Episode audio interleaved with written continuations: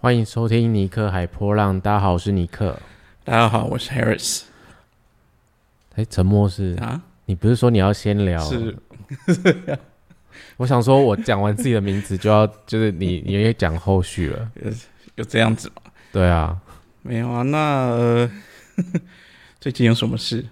最近 最近最近有什么事？我跟你讲，最近就是买乐透彩这件事情，然后到了店门口，发现人太多了吧？真的是你要得头奖，还是得勤劳的要去排队？但我没有，因为我看到人太多，我不想群聚，我就回来了。我觉得也还好啊，反正我们本来就没有那个偏财运啊，所以没有买到也无所谓吧。是真的蛮惊人的，就是店门口蛮多人的，呃，二十七亿啊。不值得，蛮蛮值得的，啊我觉得是蛮，所以蛮值得中一下的。嗯，所以吸引力还蛮大的。最近还有什么高端的事情吗？哦，对，就是那个我们今天没有要聊。对对对对对，反正大家就是有疫苗打疫苗了，这样，反正对。没有，只是最近看到，就是我不知道是是不是因为这些事情的影响，然后就是有一个脸书的朋友就在脸书上 po 了一个说。希望一觉醒来世界就不一样了，然后没有他只留了这句话，所以我也不知道他是指什么事情呢。可是我要讲的不是他留了这句话，因为这这句话是一个电影里面的台词吧，我记得是。然后呢，啊，因为有人可能知道这一句电影台词嘛，就在下面留了这这部片的片名。这部片应该大家都知道吧，就是那个。呃，国民老公 张张孝全，张孝全是国民老公，他演同志的那部片啊。我以为张孝全是刘宇的老公，好吧？张孝全是刘宇的老公，是是茶猫老公，茶猫老公。然后他演同志的那部片，不是那个跟桂纶镁啊，那个你还记得那部片吗？呃，因为我其实一直把他性别没有办法搞清楚，到底是男朋友、女朋友还是女朋友、男朋友，就是我只知道反正就是就是什么朋友啦，但是我不确定是男朋友还是女朋友，就是顺序是哪一个。这就是我觉得很有意思的一个地方啊，就是那个，就是有人在他这个留就 po 文下面留言，就留这个片名，可是他写的就是男朋友、女朋友，然后我。会突然看又看到这个，其实这部片已经蛮多年了，只是最近又突然看到这个，就想到说，其实我这几年来陆续看到，每次有人提到这个，好像都是把它叫做男朋友、女朋友，可是这部片其实叫女朋友、男朋友。哦，所以女生在前面是不是？好好好好，那我尽量记起来。就觉得这是蛮有意思的现象，就是为什么大家都会记得是男朋友、女朋友？呃，等下你。可能是我们比较 focus 在，好算了，好算了算了，大家就会觉得男生一定是在前面。嗯，对我不知道，因为我自己本身也是那个记不起来的人啊。我知道就是跟什么朋友有关系，但是我不太确定。我记得之前我也问过你一次，然后我也讲错一次，还被你修正。因为我真的不太记得片名，但我知道这句台词是从里面的剧情里面就是衍生出来的。对。好，所以就分享这件事情。没有，我只是要提一下今天看到这个东西嘛。嗯，然后你不是有什么？你最近又去复习了一部片要分享的东西？也没有复习啊，就是前阵子我刚看完那个《钢之炼金术士》。然后，哎，术师，嗯，对，你是要分享这个？不是啦，我是说，我今 因为我刚看完那部卡通，但是这部卡通其实也是很早很早之前的作品了，讲很早很早之前，好像十几二十年前也没有啦，反正就是呃，算是比较二零二零零几年，我有点忘了，我那天才才喜欢我的 IG，我现在金鱼脑，真的很对不起。然后反正。那个作品我算是近期才把它完整的看完，然后我们身旁很多朋友都是已经看完漫画啊，或者看旧版的动画这样。那我是刚好看到新版的，但其实要聊的不是这个，因为如果对于呃我看完这部卡通的心得，其实我有放在我的 Instagram 上面，就如果有兴趣可以去看一下。但我觉得很有趣的是，我在看完这部卡通之后，我居然去点了骇客任务来看，而且骇客任务近期。他要出第四部曲了，为什么要玩笑了一下？哎，但是我昨天看新闻，就是第四部曲，就是好像没有，糟糕，我又分不清楚他是姐姐跟妹妹的哪一个。就是他们本来是兄弟一起制作这部电影嘛。后来他们去做了手术，现在变姐妹。对他们去做变性手术，后来现在变姐妹。但我忘了是两个都变性吗？两个都变性啊，两个都变性。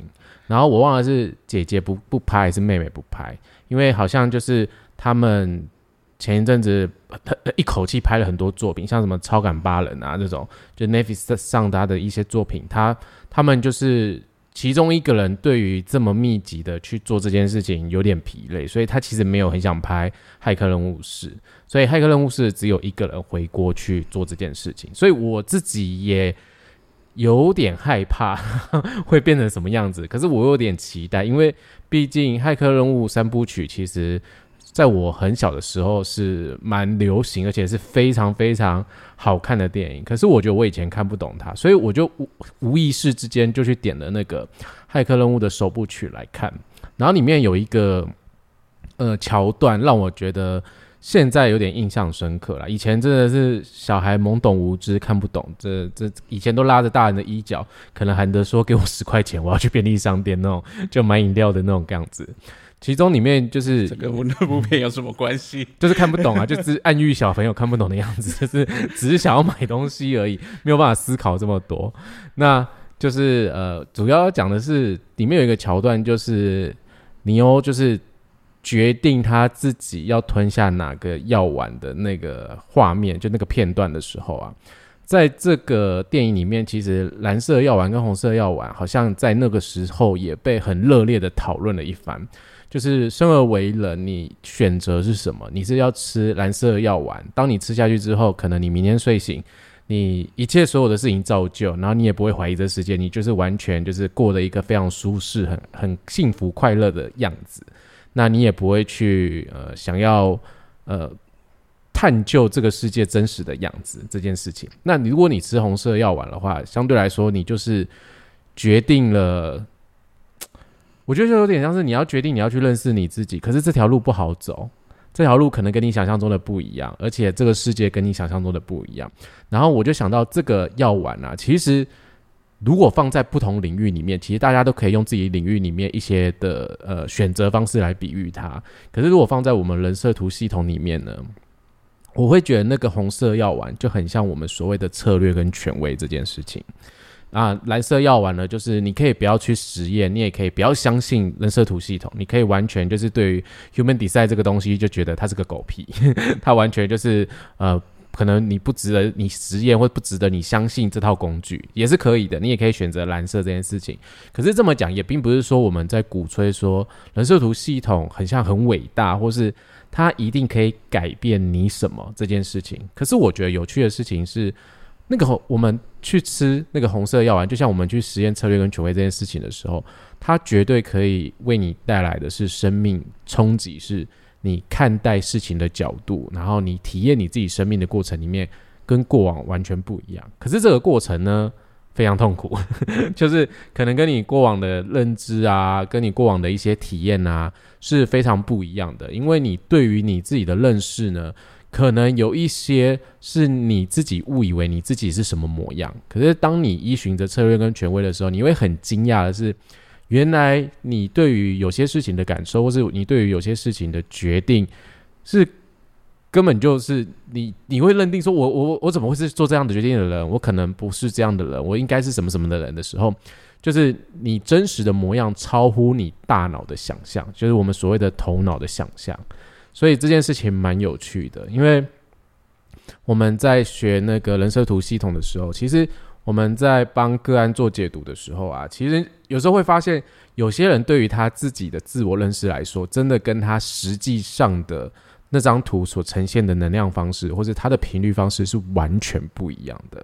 他会觉得，可能他自己是一个非常没有力量，或者他自己是一个非常非常呃没有特别的，他一点都不独特，然后他也不知道他自己是谁，他找不到自己方向的人。可是你从他的设计里面，你就可以看到说。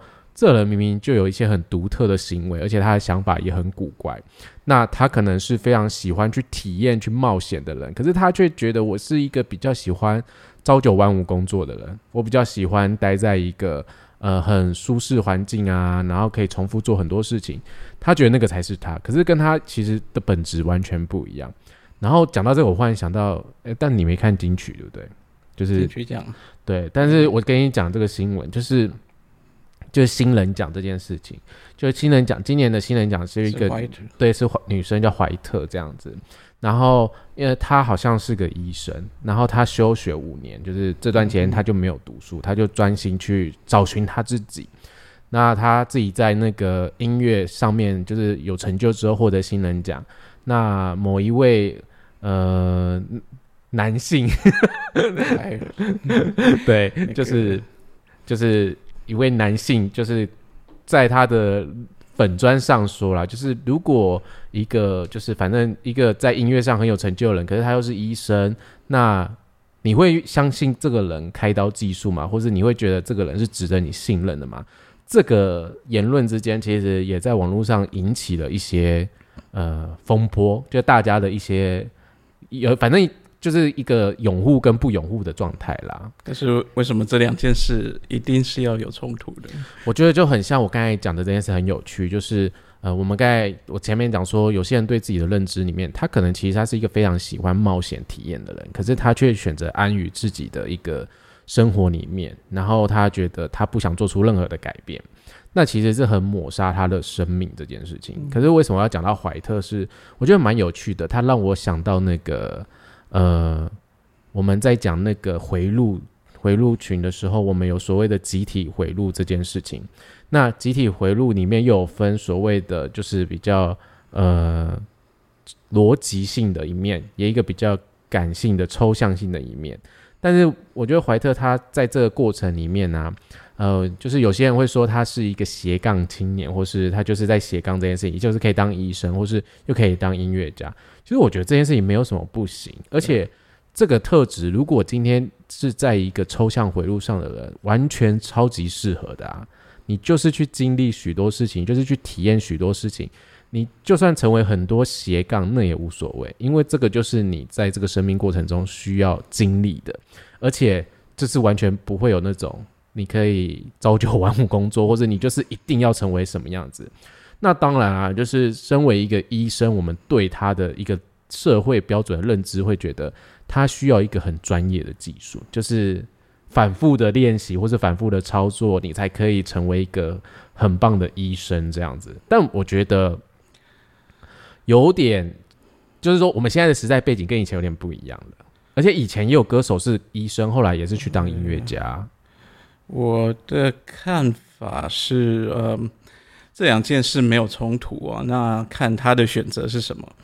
那我是觉得那个讲这句话的人有点，算了，不要描述他怎样。对对对，那个，因为嗯，或许他当了音乐，呃，就是走音乐这一行之后，他并没有想要继续当医生啊。嗯哼，嗯哼那你为什么还需要担心你是不是需要信任这个医生呢？嗯那另外一方面，如果他选择了，嗯，他在走音乐这条路的时候，他也想要继续当医生，那毕竟他需要医生也不是那么好容易过关的吧？嗯你还是有些实习什么，他已经国考过了。很多关卡需要过的，他我不是我是不知道医生还是需要。哦，对对对，我们也不是啦，我们也不是 我不知道是不是国考过就合格就可以干嘛我是不知道。但是他真的要实际去职业的话，他毕竟还是有一些关卡要过。那如果他经过也经过那些关卡，那那为什么他不能信任呢？嗯对啊，只因为他他也一方面也做音乐嘛，嗯，对啊，这两件事为什么一定要是有冲突的？对，我觉得就是这个新闻也让我就想到那个蓝色药丸跟红色药丸。其实我们永远没办法知道说每个人做决定的背后他是依循着什么，他就是符合去相信他自己，因为。我觉得会选择呃休学，然后花了五年的时间，然后去经历这件事情，他其实背后承受着许多异样的眼光，或是很多不理解的眼光，因为他毕竟，我讲真的，其实人设图系统就在讲的是，我们必须每个人依循自己的策略跟权威。那策略跟权威就是你个人内在的一个运作，你说声音也好，或是你一个依循你自己认识自己的过程。可是有时候你认识自己的过程，你会面对的就是千军万马的 压力，因为对你的批评跟指教，所以在这个过程中里面，就是会有产生一些可能不理解的事物。所以我自己觉得这个新闻，然后又加上我上礼拜看那个那个骇客任务的时候，我觉得蛮有趣的。就是其实策略跟权威在我们系统里面为什么会非常非常的重要？而且其实，在人设图系统里面啊，基本上主师也就是一直重复在讲这件事情。基本上你所有呃上课过程中啊，或是就算你跟分析师聊天，你跟他想要理清许多问题，分析师一定会拿这句话回到最根本。就是其实这个系统啊，要简单可以非常简单，但要困难、要复杂也可以非常的复杂。因为这个最简单要做的事情，其实是非常困难的。对，因为我们真的有太多太多的，嗯，我觉得这这世界有太多的一些不确定性的东西变化了。一方面是不确定性，我觉得不确定性可能还不是最难的。我觉得最难的真的是你会不会。很在意外界的眼光哦，会啊，像我就会汇报了，会到炸开，那反而会变成你一个很大的阻碍啊！不管你有没有真的要实践，呃，你的策略跟权威，其实只要你在意外界的眼光，它绝对会是你人生非常大的阻碍。嗯嗯嗯，而且就像我又回到我说我刚看完那个《钢之炼金术师》这件事，我写了那篇文。但是其实刚练其实里面有一个核心，就是希望大家可以呃去思考，就保持思考这件事情。但是我觉得思考这件事情在我们的系统里面呃会被误解，所以呃我觉得在这边跟大家分享，就是其实思考在我们系统里面来说是什么好了，就是。其实人设图系统里面在讲的啊，绝大部分都是我们要顺从自己的策略跟权威，所以有些时候呢，你的思考是来思考，就是帮别人解决问题，或者说提供你的角度，提供你的见解去给别人。但是如果你拿这些思考来思考你自己人生问题的时候呢，你在为你人生找出路或者找谋略的时候，有些时候你会走进死胡同里面。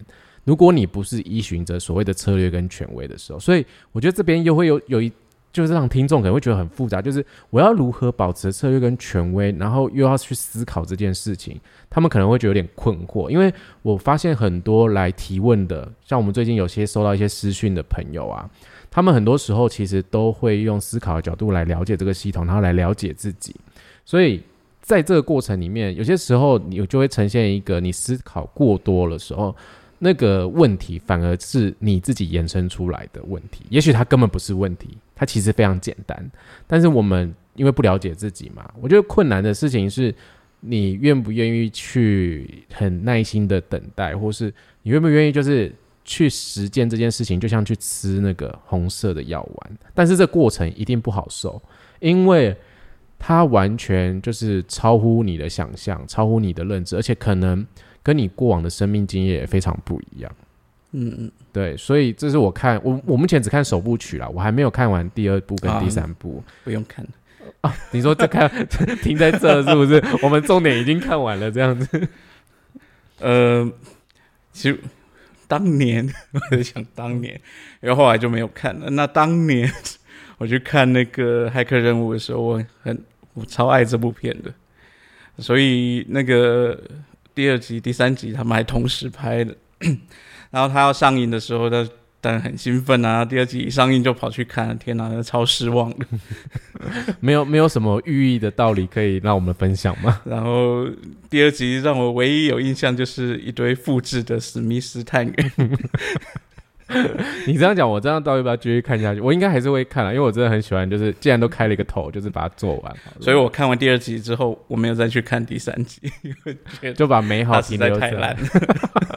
好啦，的确，就是有些时候美好是不能复制的。对，而且我最近朋友很鼓吹我，就是玩一个手游叫《天地劫》。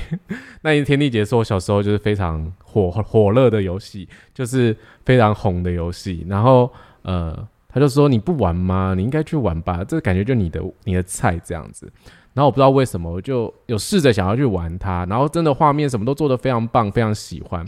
可是我就忽然跟他讲说：“但是我不知道为什么，我就有一种回忆，就让它留在过去就好了。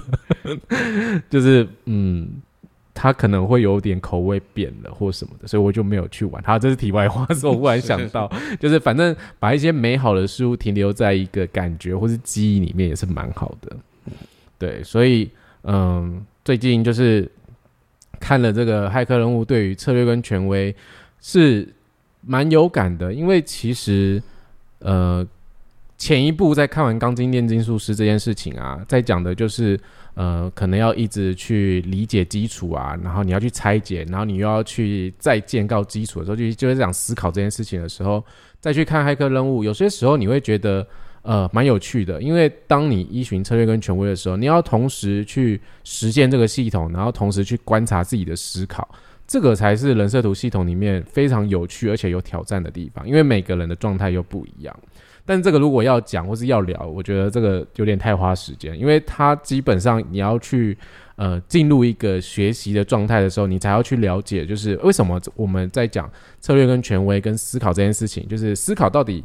在我们系统或者在现代这个社会来说，是一个什么样子的存在？可是它并不是不好的，就是说你头脑去接收资讯、去判断资讯、去组织资讯这件事情，并不是不好的。它是一个非常神奇，而且有些时候它可以创造非常伟大的事物。只是当你运用在某些地方的时候，它会让你失真，就是它会让你失去你原本该有的频率。所以你要了解是认识你自己。所以这也是为什么我说，嗯，你真的很想要知道的话，你去做个解读，或者你真的很想了解这个系统，你就是去上课去学习。因为当你去学习、去了解，而且是呃真的有人来引导你的时候，你才不会去接收很多片面的资讯，或者只看了一些资讯，然后去拆解它，或者去组装它，可能就没有那么清晰去了解说到底策略跟权威，或是到底。我们的这个系统价值是什么？怎么听起来好像我们在夜配啊？夜配什么？夜配夜配那个人设图线，夜配 Human Design。我们即将卖的是 RA 的全套什么的？没有，对我们没有要夜配什么。但是我觉得是从一个呃，我们自己本身是学习者啦，那又是一个实践者的角度，但同时也可以理解我们在日常生活里面。大家可能一个初学者或者好奇的状态，你会产生的误解跟误会。像你不是今天有整理一些呃，有些人在网络上提问的问题啊？好啊，算了。而且该打哈欠，这是什么意思？没有啦，嗯，就想到一些呃，可能这阵子以来解读个案啊，或者上课的学员有提到的一些问题吧。嗯，然后还有一些一些是你接的，你是说问题还是个案？我刚才我刚才忽然放空哦，问题没有啦。那我第一个想到就是，你刚嗯，刚刚有讲到什么？我 呃，有一个你现在金鱼脑了吗？有个个案，他应该是个案，问到说，留日对我们的影响会很大吗？嗯，对啊。那，嗯，我那时候给他回答是说，呃，其实留日的影响，嗯，你没办法说它很大，或是它不会很大，因为那要看今天留日接通，现在留日接通了什么，还有它跟你的图是怎么互动的。嗯，因为呃，同样的留日对每个不同的图来讲，它的影响可能是不一样的。那有可能，嗯，假设你的情绪中心没有定义，然后今天刚好六日就接通了你的情绪中心，然后带带来一个可能是一个非常阴晴不定的情绪能量的话，那它给你的影响可能会非常的大。嗯，但是如果它接通的是一个呃，啊，你本来就。比较常胡思乱想，想一些有的没有的东西的时候，可是他今天接通的只是又是接通你可能开放的头头部啊，或是心智中心的话，他可能只是把你比较固定在某个方面层面的思考，那你可能还不太会觉察到，诶，他对带带给你的实际的影响是什么？嗯哼，对，所以。嗯，流你要说流日影响大吗？那要看它怎么接通你的能量的。嗯嗯嗯嗯。那有时候流日带来的东西，可能是你的图里面本来就有的东西，那你可能根本也感不感受不到这个流日的影响啊。嗯。那就像像呃，有人也问说，哎，他有六一四七。不是不是六一二二四，我在想什么？对啊，你在想什么？怎么六一会跑到四级去？丑一六一二四通道，然后呃，现在冥王星不是走到六十一号闸门吗？那前阵子啊，最近没有。对，然后因为冥王星又退回去了，他应该还还会再回来。嗯，对。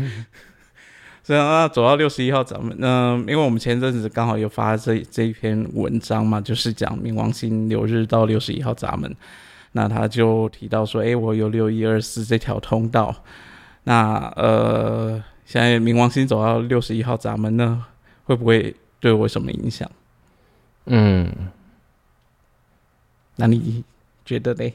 哦，没有，我现在在看流日图，我在看。我在看那个冥王星，目前在六十一点五啦，是二十四号退回去了，应该吧？我我我我我我很不确定，反正我不确定。之前一直没有提到二十四啊，对，没有啊。之前我们刚才不在讲说有接通六一二四，不是，是他本来就有六一二四，然后现在冥王星进六十一，会不会对他带来影响？不会啊，因为他本本质上来说，其实这位提问者他自己本身的生命运作里面就是。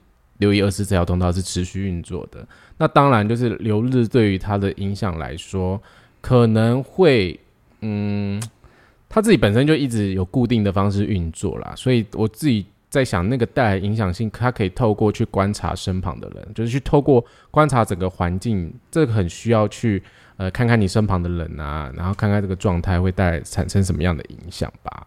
对，但是这个提问蛮有趣的，因为我后来在看这个提问者的图的时候，呃，我有给他不一样的呃见解跟答案，就有可能带来的影响。因为前阵子的留日图，呃，有走一些比较。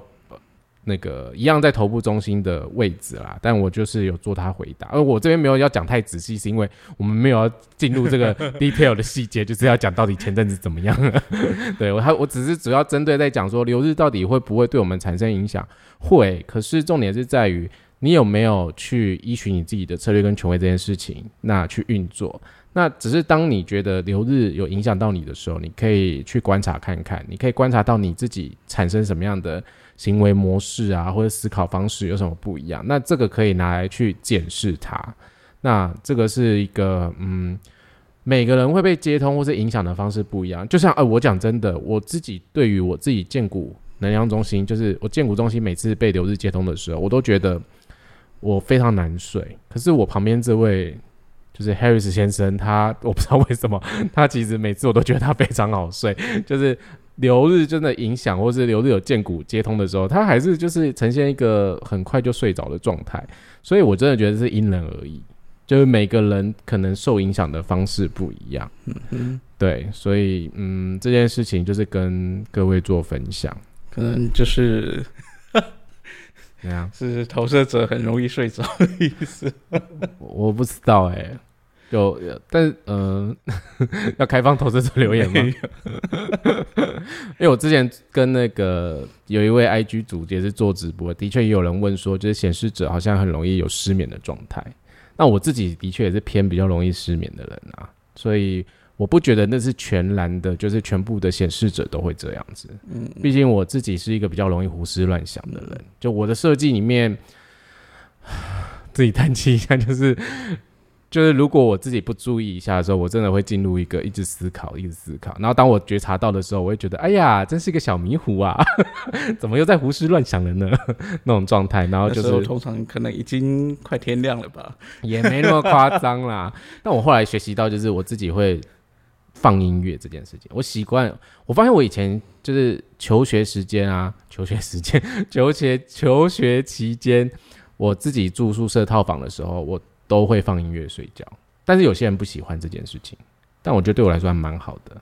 有人就问我说：“你难道就不会跟着唱吗？”我说：“为什么要跟着唱？就算想跟着唱就跟着唱啊，不行吗？” 对，所以嗯，每个人状态不一样啦。好，嗯，那有下一题吗？有下一题什么？等一下，我看一下。呃，哦。其实大家都会对情绪中心的状态蛮有蛮感兴趣的，还是？嗯，我觉得应该是说，因为情绪中心真的对每个人影响都还蛮大的。嗯，不管你情绪有定义或没有定义。那呃，我就是有被问到说，那情绪中心没有定义的人，他他们有情绪吗？然后或还有就是，如果是两个情绪中心都没有定义的人，他们在一起会相互的影响吗？情绪上，嗯，嗯，没有，我因为我现在进于脑，我现在在思考第一个问题，情绪中心，你说第第没有定义的人有情绪吗？有，忽然两个问题进来会卡住。先回答第一个，就是情绪中心没有定义的人有没有情绪？有。其实情绪中心没有定义，不代表说呃你没有情绪。就好比像我说我建股中心没有定义，不代表我没有建股的能量。就是在讲的是这个能量它本身并不是一个持续运作，它就是一个。时有时无，有时候就是很像，就是坏掉了，你可能怎么踩它就不会出现，就是就是所谓坏掉，就是我们有时候踩油门，你都感觉就是踩到底，就说哎，这都没有声音呀，它是不是没电坏掉了？可是其实是有的。我觉得，而我这比喻好像也蛮烂的，会不会让人家产生误会啊？嗯，我看法的是从两个层面来看啊，另一方面就是。你只要是人都会有喜怒哀乐的情绪，然后你遇到一些让你很悲伤的事情，你一定会难过嘛。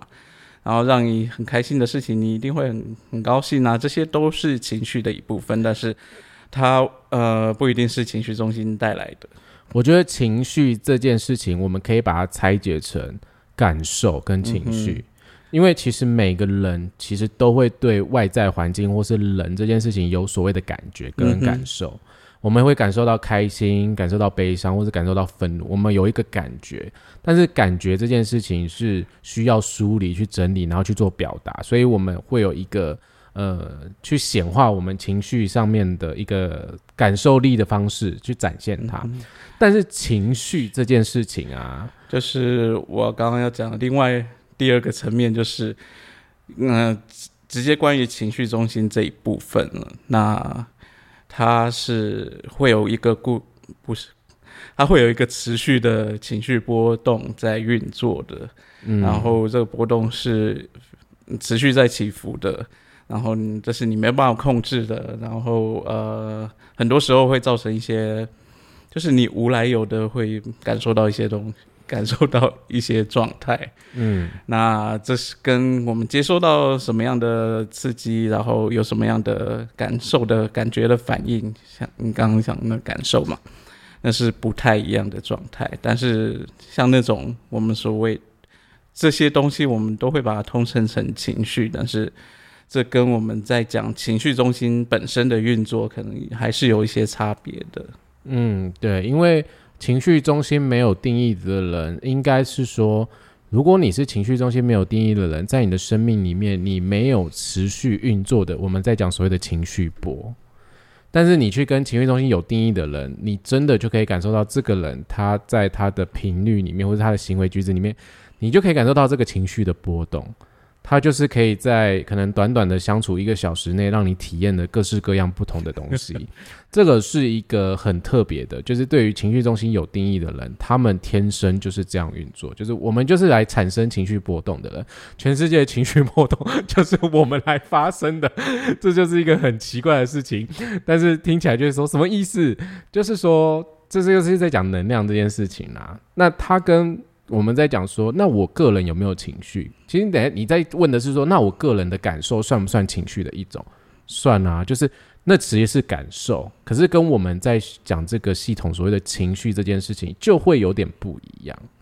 对，所以呃，比如说大家真的很想知道，说我情绪中心没有定义，是不是代表我没有情绪？呃，我觉得不是这样说。你如果是问我说，我的情绪没有，我的情绪中心没有定义，我是不是没有情绪波？那我就会告诉你说，对。对，可是我不会说你没有感受，因为你还是会，你被分手你也会哭啊，对啊，你被别人骂你也会觉得很生气啊，你对别人怎么样你也会觉得，哎，就是有自己的感受的那一面。那你看到很温馨、很开心的事情，你也会喜极而泣啊。所以你有你的感受这件事情，那是非常非常不一样的。所以应该是说，呃，情绪中心没有定义的人，你们对于这个世界的感受力。或是去接受那个情绪波的运作来说会更强烈，对，只是你们要去区分是哪些是你们自己的情绪，就是比如说我刚才讲的，你被骂了，你自己不开心，或者你自己有那个情绪的时候，这个是你的。可是如果有一天是你坐在座位上，但是你隔壁的同事被骂了，但他心情很不好，他偏偏就是一个情绪中心有定义的人，那那个是他的情绪，并不是你的情绪。就是他心情很不好，然后搞得你心情也很不好。对，这个就不是你的情绪，那你就要去理解这个感受从哪里来。所以，呃，大家可能在理解情绪这件事情，有时候会被字面上的字义有点。嗯，就是误会啦。那希望这样讲有更清晰。那我们以后都教太阳神经虫。对啊，我其实比较喜欢就是教它的原文呢。没有，但是大家又觉得这东西很拗口。可是其实它就是一个原文，就是叫太阳神经虫中心。然后想到有一个人跟我分享，就是他他的呃情绪中心没有定义的。然后他 他说他有一阵子被流日接通了。三九五五，然后他，哦天哪，那他说那一阵子超级难受的，然后那阵子过之后，他就感觉就比较舒坦一点，然后他就跟我说：“天哪，有这条通道的人好辛苦。”然后其实这蛮有意思，就是一方面他的确有觉察到，就是这个外来的能量对他造成的影响。然后另外一方面，其实这也是我们在传达的一个，呃，就是这个系统在传达一个概念，就是，呃，你的哪一个能量中心是开放的、没有定义的状态啊？它其其实也不是坏掉，或者它完全没有作用。那其实它是一个你来学习的地方，你透过可可能去接收到不同各种不同的能量，去体验这种各种不同的能量，你可以有。对，呃，这些不同的能量有更深层的认识，然后这也会是一个你的智慧的来源，然后你也可以因为这样而变得更有同理心，这样子。嗯，对，所以，嗯，我忽然不知道接什么，糟糕，我刚才脑头脑又闪过什么话，然后我又忘记了。这这今这已经是今天第二次了，所以你想起来一下午要跟我说什么吗？我还没想起来。对，好，那我们进入下一题。两个情绪中心都没有定义的人会互相影响吗？呃，我觉得还是会有影响啊，因为只是你们之间，就回到刚才前一个问题啊，就是那个情绪波这件事情，没有你们之间没有人是持续在发送那个情绪波动的。所以相处起来，我觉得会比较舒服一点，但是并不代表你们不会有感受这件事情，因为人跟人之间相处必定会产生一些不同的呃火花，或是不同的一些相处方式。所以有可能你跟一个情绪中心没有定义的人，但是这个人讲话让你觉得非常火大。或是这个人有一些行为举止，就是可能让你的感受到也有点不舒服什么的，你们还是会有那种相处之间或是身体感受的一个不舒服感，可是并不会有那种跟情绪中心有定义的人相处那样的感觉。其实，呃，应该在讲，在那个情绪中心没有定义的人啊，跟情绪中心有定义的人相处，有些时候就是一个频率上的东西。但是我跟你讲，要聊频率这件事情啊，真的是。有点复杂，会进入一个教学的方式。就是讲白一点，就是其实人跟人之间就是有个频率。那你跟一个情绪中心没有定义的人，你自己本身又是情绪中心没有定义的人的话，你们没有那个情绪波动持续对别人发送的时候，其实那个频率来说至少会舒服一些。可是还是要看两个人的那个图啦，因为我们的系统里面也有所谓的合图。就当两个人可能合图来看，有一些。呃，机制的时候，可能你们之间有一些很激烈的互动，会在彼此脸上，就是很像打了一拳那种感觉。所以这样的情绪张力不能说没有，对。但是那个那很细节啊，对，非常细节。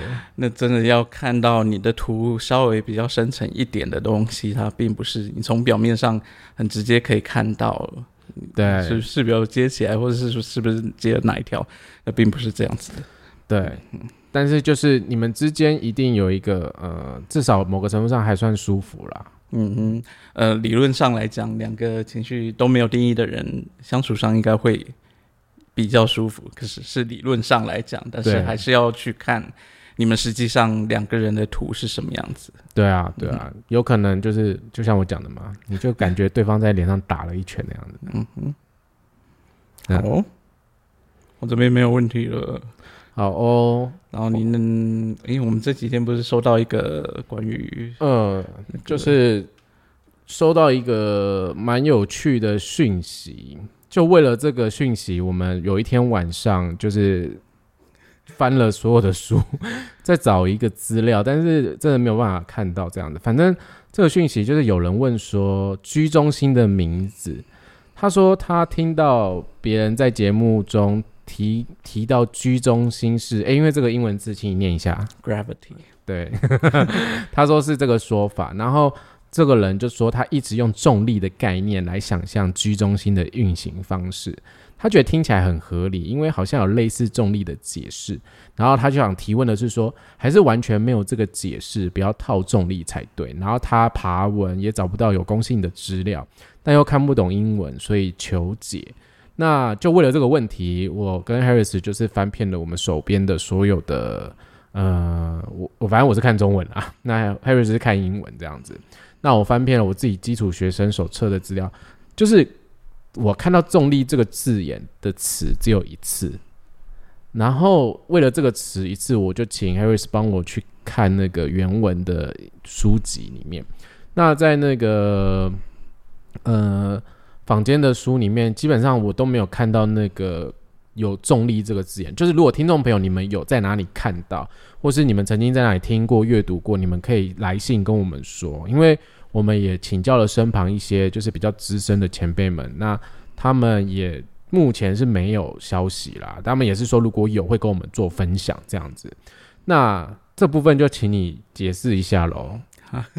因为因为我如果讲这一定是非常文绉绉，不是文绉，就是非常绕了很大很大一圈的那种。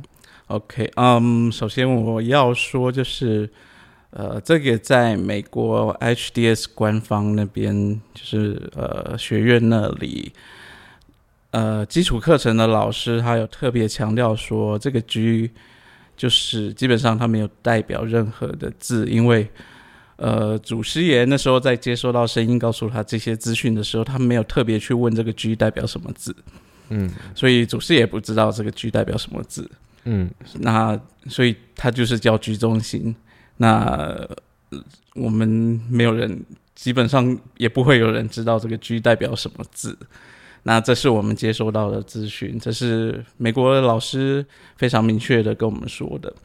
那嗯，在课本里面就提过这个词啊，gravity 这个词，它就只出现那么一次，而且那一那个词放在那边，基本上它不是在描述整个居中心的，它是在描述居中心里面有一个我们每个人都有的三个意识水晶的其中得讲这一个，讲这个讲这个，听众朋友开始飘走，说什么东西？你在讲什么？没有的，我听不就是呃不不管，就是我们有一个东西叫磁单极，每个人都会有一个磁单极是坐落在居中心里面的某一个闸门，它不是代表整个居中心哦，就是这个磁单极是在居中心里面。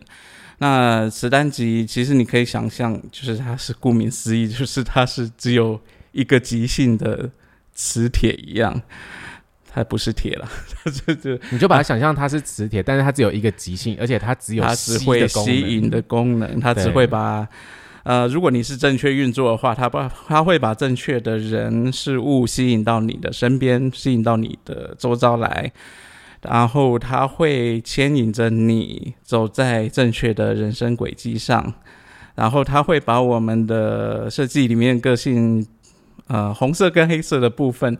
两个吸引结合在一起，成为我们的独特的能量运作。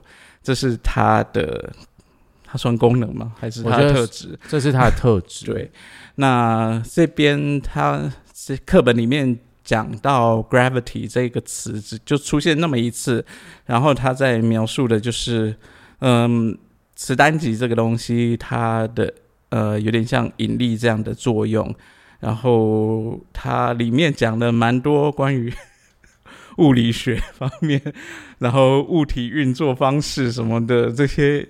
我觉得这要在这里描述有点 简单来说，反正这个词它就是想告诉你磁单极是什么。磁单极是有一种引力，对，但是我们自己在看，我自己看中文的课本，它的确是写成重力。那我我不会去占重力跟引力这个，因为重力跟引力是同一个东西，只是它是在中文是用两个词，但是它在表达的是同一个东西。嗯 那嗯，所以他在真的在描述的东西是磁单极，但是磁单极只是居中心里面的一个部分，而且它不并不是属于居中心的一个东西。它我我我现在整理一下你这句话，磁单极是居中心里面的一个部分，就是某嗯居居中心里面有个东西在里面，那个东西它并不是呃好，我这样帮大家整理一下好了，就是大家不要想的太复杂，反正居中心里面有一个我们看不见也摸不到，你就想象，反正你的胸前，我们就讲人体的八卦，不然用八卦，反正你的胸前可能那个位置就有一个，就是很像小小的水晶，那你看不到它，然后那个水晶就坐落在那里，就是刚好坐落在居中心那个位置。嗯哼。然后你不要想的太复杂，对你先不要，先不要，don't don't do that。但是居中心不是只有这样一部分而已，居中心它它还包含其他的部分，嗯，就是整个它，所以磁单极并不代表整个居中心。那所以，嗯，如果你要把 gravity 这个概念直接拿整个套用在居中心上，或许不是那么恰当的。然后你要说 G 就等于 gravity，这更是不恰当的，因为老师很明白的讲说，ra 祖师爷根本没有问这个词是代表什么，所以祖师爷都不知道，到底有谁会知道？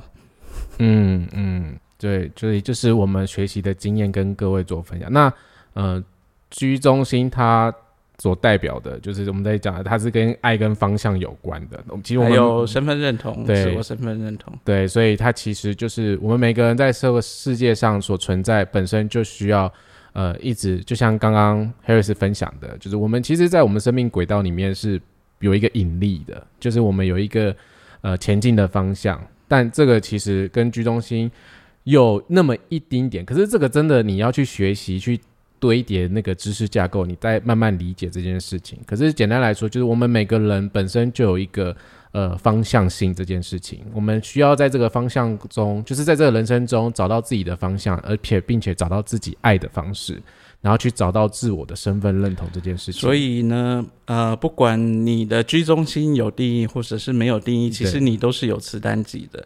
这个磁单极都会牵引你走在你正确的人生轨迹上。前提是你要正确的运作，对对啊，你要吃对红色所以我药丸。我会特别强调，就是说，不管你的居中心是有定义或没有定义的，你的居中心都还是有这样的功能。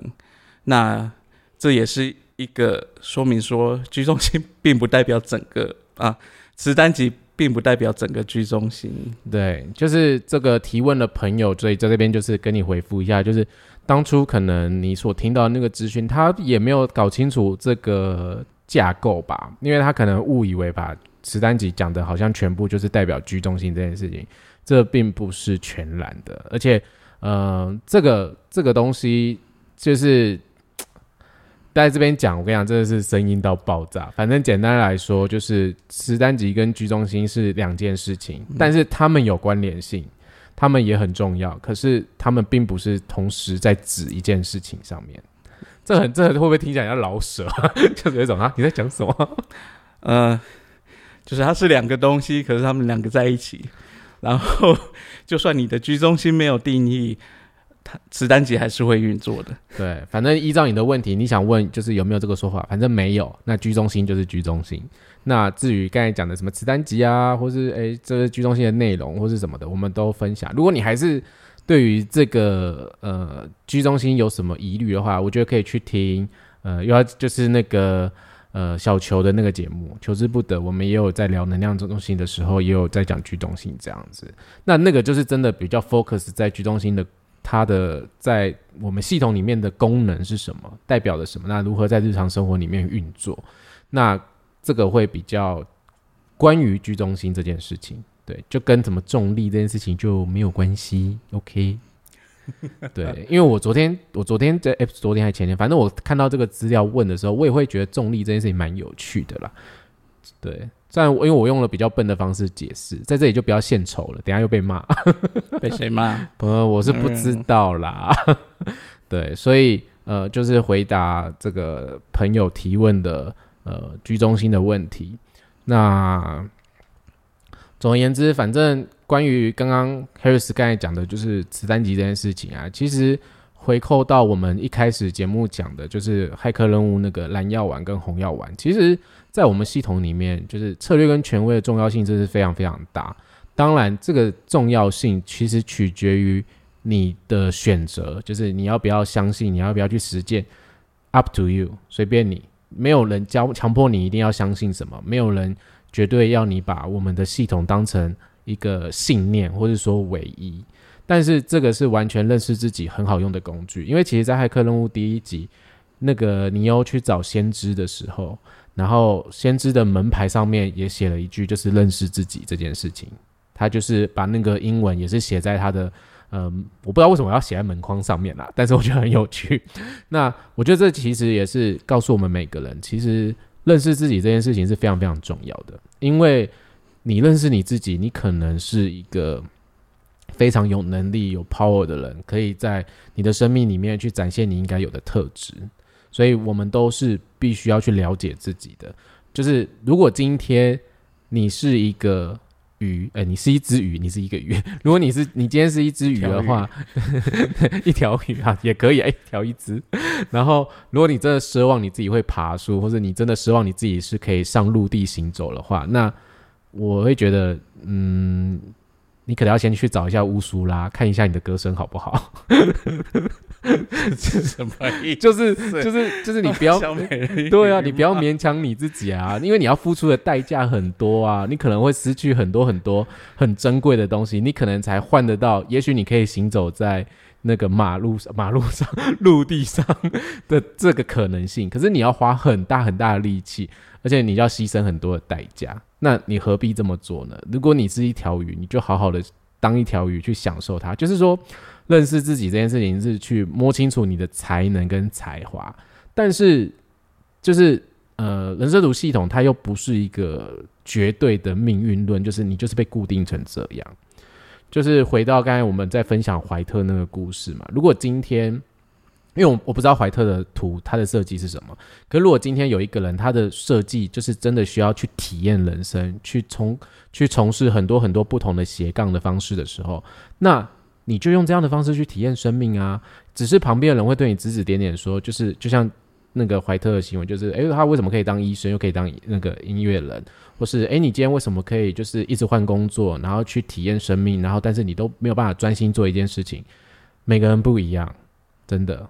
有些人他天生就是透过这样的方式来经历生命、来学习，然后在这个世界上留下一点什么。虽然感觉他并不起眼，可是这就是他在这个世界上产生的影响力。那有些人他们就是非常专注，可以反复的去运用，而且可能在这个过程中他也非常的独特，就是他用的方式就是不同嘛。那有些人是去用支持别人的方式去鼓励大家。然后去让自己呃的同袍们有更好的成就，这也是一个可能性。所以其实了解自己是你摸，你先摸清楚你自己的能耐在哪里，但是并不是绝对的，因为这个生命有非常非常多的可能性。对，虽然我之前蛮常说我们都是被宇宙设计好的，因为一开始要跟大家了解这个系统知识去理解的时候，让各位有大概这样的概念。可是我们在这个过程里面。我们虽然说是被设计好的，可是我们并不是真正的机器人，只是了解你自己的特性，你用这样的方式去经历生命的苦难跟体验的时候啊，讲苦难吓死人了啊！当然还是要讲一下苦难啊！不，我跟你讲，生命没有开心的事情啊，不能这样讲，生命没有没有开心的事，生命没有全然开心的事情，就是还是会有一些苦难跟磨难。可是这个就是你必须经历的，就是你的磁单集会把。对于你来说，正确的食物都会吸引过来，但是它不保证它只吸引好的啊。不是，然后吸引过来的东西不一定是真的。你觉得？对，就是他可能没有办法像你的头脑认为说一定是很好的。就是你可能看到呃，大家可能在某方面很有成就，你也想要那样，可是你吸引过来的可能不是那个东西。对，你吸引过来是另外一方面可以让你更有成就的东西。对，就是这个是一个非常考验你看待这个事情角度的方式。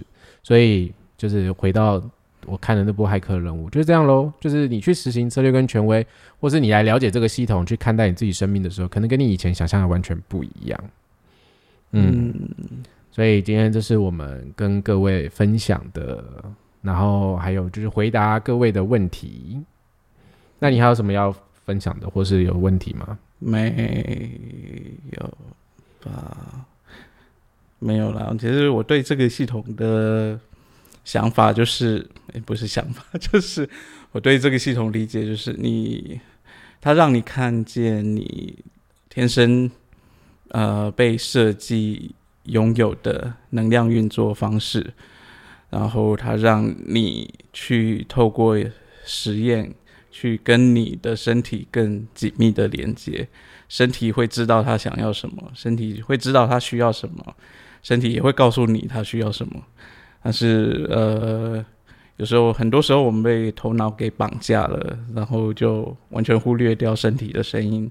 但是，呃，这个系统让你透过你的策略跟权威，让你更紧密的跟你的身体的运作去结合。然后你会知道什么对你来讲是正确的事情，嗯，然后大概就这样吧。对，反正我们都是来当一个观看的人，我们来看一下自己的生命会避下面出逃，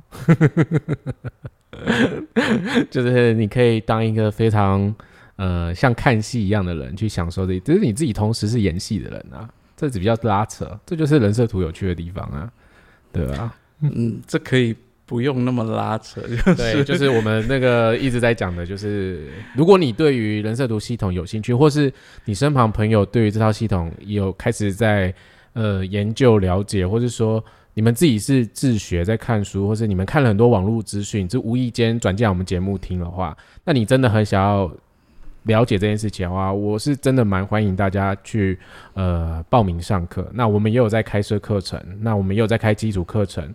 那我们就会告诉你这个工具，从基础你先了解你自己，开始做研究，然后再开始了解这个知识的背景，一层一层堆叠的过程里面来了解这件事情。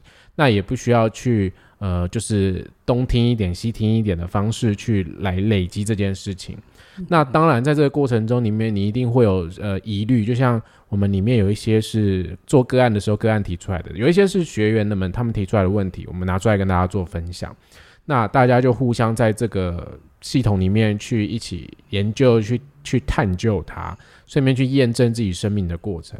那如果你对于学习这件事情，就是你觉得很花时间啊，然后很需要花大笔的钱啊，现在因为疫情的关系，你真的没有办法支付这么庞大的费用，那你可以先从做个人基础解读开始，去认识你自己。做个人基础解读，你自己对你自己有一个全盘认识跟了解的时候，你先来听看看这个工具是如何诠释你，然后让你去了解你的。那这也是一种帮助。但我当然，呃，我忽然想到一件事情，就是。呃，我我们前一阵子有收到信件，就是呃，有听众朋友说他曾经做过五个小时的解读，对，但是呃，我我不并不觉得说这个是好或不好，但是我们自己自己的那个过程，我们没有做这么长时间的解读，因为我知道有些人的风格他会逐一每个闸门或什么都会跟你说这样子，但我们在做的就是可能我们的风格跟别人有点不一样，但就是我们每个人不同的方式，所以。呃，如果你是那种就是比较注重 CP 值这件事情，我知道，因为很多人都可能会进入一个比较或什么了。如果你比较注重 CP 值的话，呃，你就考虑看看啦。那就是是看个人，就是我也不强迫一定要怎么样。可是我要先讲一下，如果你真的是这种是要五个小时或者逐条的那种的话，那个不是要不是我们的风格。对，嗯，你突然丢出这个，我不知道讲什么，因为。我觉得啊，如果你是刚开始一一开始接触这个系统，然后一开始就一股脑塞这么多东西进来，真的吃得消吗？嗯嗯，我大概能理解你这个问题，因为我自己第一次做完解读，嗯，我其实吃不消。然后你说我真的有再去重复听，你说一直重复重复听这件事情，其实也没有那么多时间，对。那这个是取决于分析师每个人不同的风格跟执行的方式，但是嗯，不完全是取决于每个分析师，就是呃，在我们训练过程，其实当然就是呃，老师会强调说，我们每个人都要找到自己的风格去做这呃做解读这个过程啊。但是呢，呃，必要传达的资讯还是要传达的，就是解读它有它一定要传达的东西。但是每个人怎么去诠释，怎么去呃去构架构这个整个流程、整个过程的话，是有每个人自己独特的风格。但是要传达的重点内容是绝对是就是一样那些。但不就那些重点内容不会是把所有东西巨细靡遗的全部一股脑的告诉你，因为那是会让人吃不消，然后你也完全不知道重点在哪里，哪一个才是真正的重点。嗯，是你需要呃这个解读完，你真的带走需要去呃接收到的一个资讯。嗯嗯嗯，所以呃在这部分就是。大家稍微就是听看看啦，然后如果你真的需要做解读的话，那你愿意找我跟 Harris，那也是一个呃我们觉得很开心、很荣幸的地方。对，但是但是我还是要讲，就是如果你是这种期待五个小时或是巨细靡遗的那种，呃，我我我可以跟你说，可能会让你有点失望。我我。就我本身的话，我自己应该没有体力做五个小时的解读啦。啊，对，对于他投射者，可能真的没办法。对，好，反正所以就是主要就跟大家分享这样的资讯。那我们下一次开基础课程一阶的课程，叫活出你的设计工作坊，是在十月份的时候。十一月哦，十一月吗？哦，是十月份，是那个。二阶就是人设图入门，对，所以反正有兴趣的话，你可以上我们的网站，就是呃 r i f 台湾，你去 Google 它，或是打那个人设图台湾，台是繁体字的台，那你可以看到里面最新的课程资讯，那里面有一些我们网站的呃内容，你也可以看，那里面有一些 Harris 可能就是有能力，就是在他。翻译的空档间能翻译的一些国外的文章，他也会翻译出来。这样子，虽然频率并不是说很高，因为呃，他有别的工作要做，他有别的事务要做，所以就是大家这里面已经累积蛮多了，所以对，可以看，反正可以看看。好，那就这样喽。希望今天呃有厘清到那个居中心跟子弹级。等下会不会听完他更多困惑？好了，如果还有什么疑问或者什么困惑，还是也是欢迎写信来。那我们对于你们的问题，呃，有感觉或者说我们觉得可以回答的时候，我们会剪出来，那跟大家做分享。那如果没有被剪出来的问题，也不要伤心难过，就是平常心，反正就是跟中乐透一样，反正有买不一定会中。好，就这样。好，那我们今天节目到这里喽。哦，怎样尴尬？想说这什么意思？哎，你去买那个又不一定会中。我们是尽量都会回答啦。对啦，我们是尽量啦，但我也是尽量买，我也没中二十七亿啊。好，拜拜，拜拜。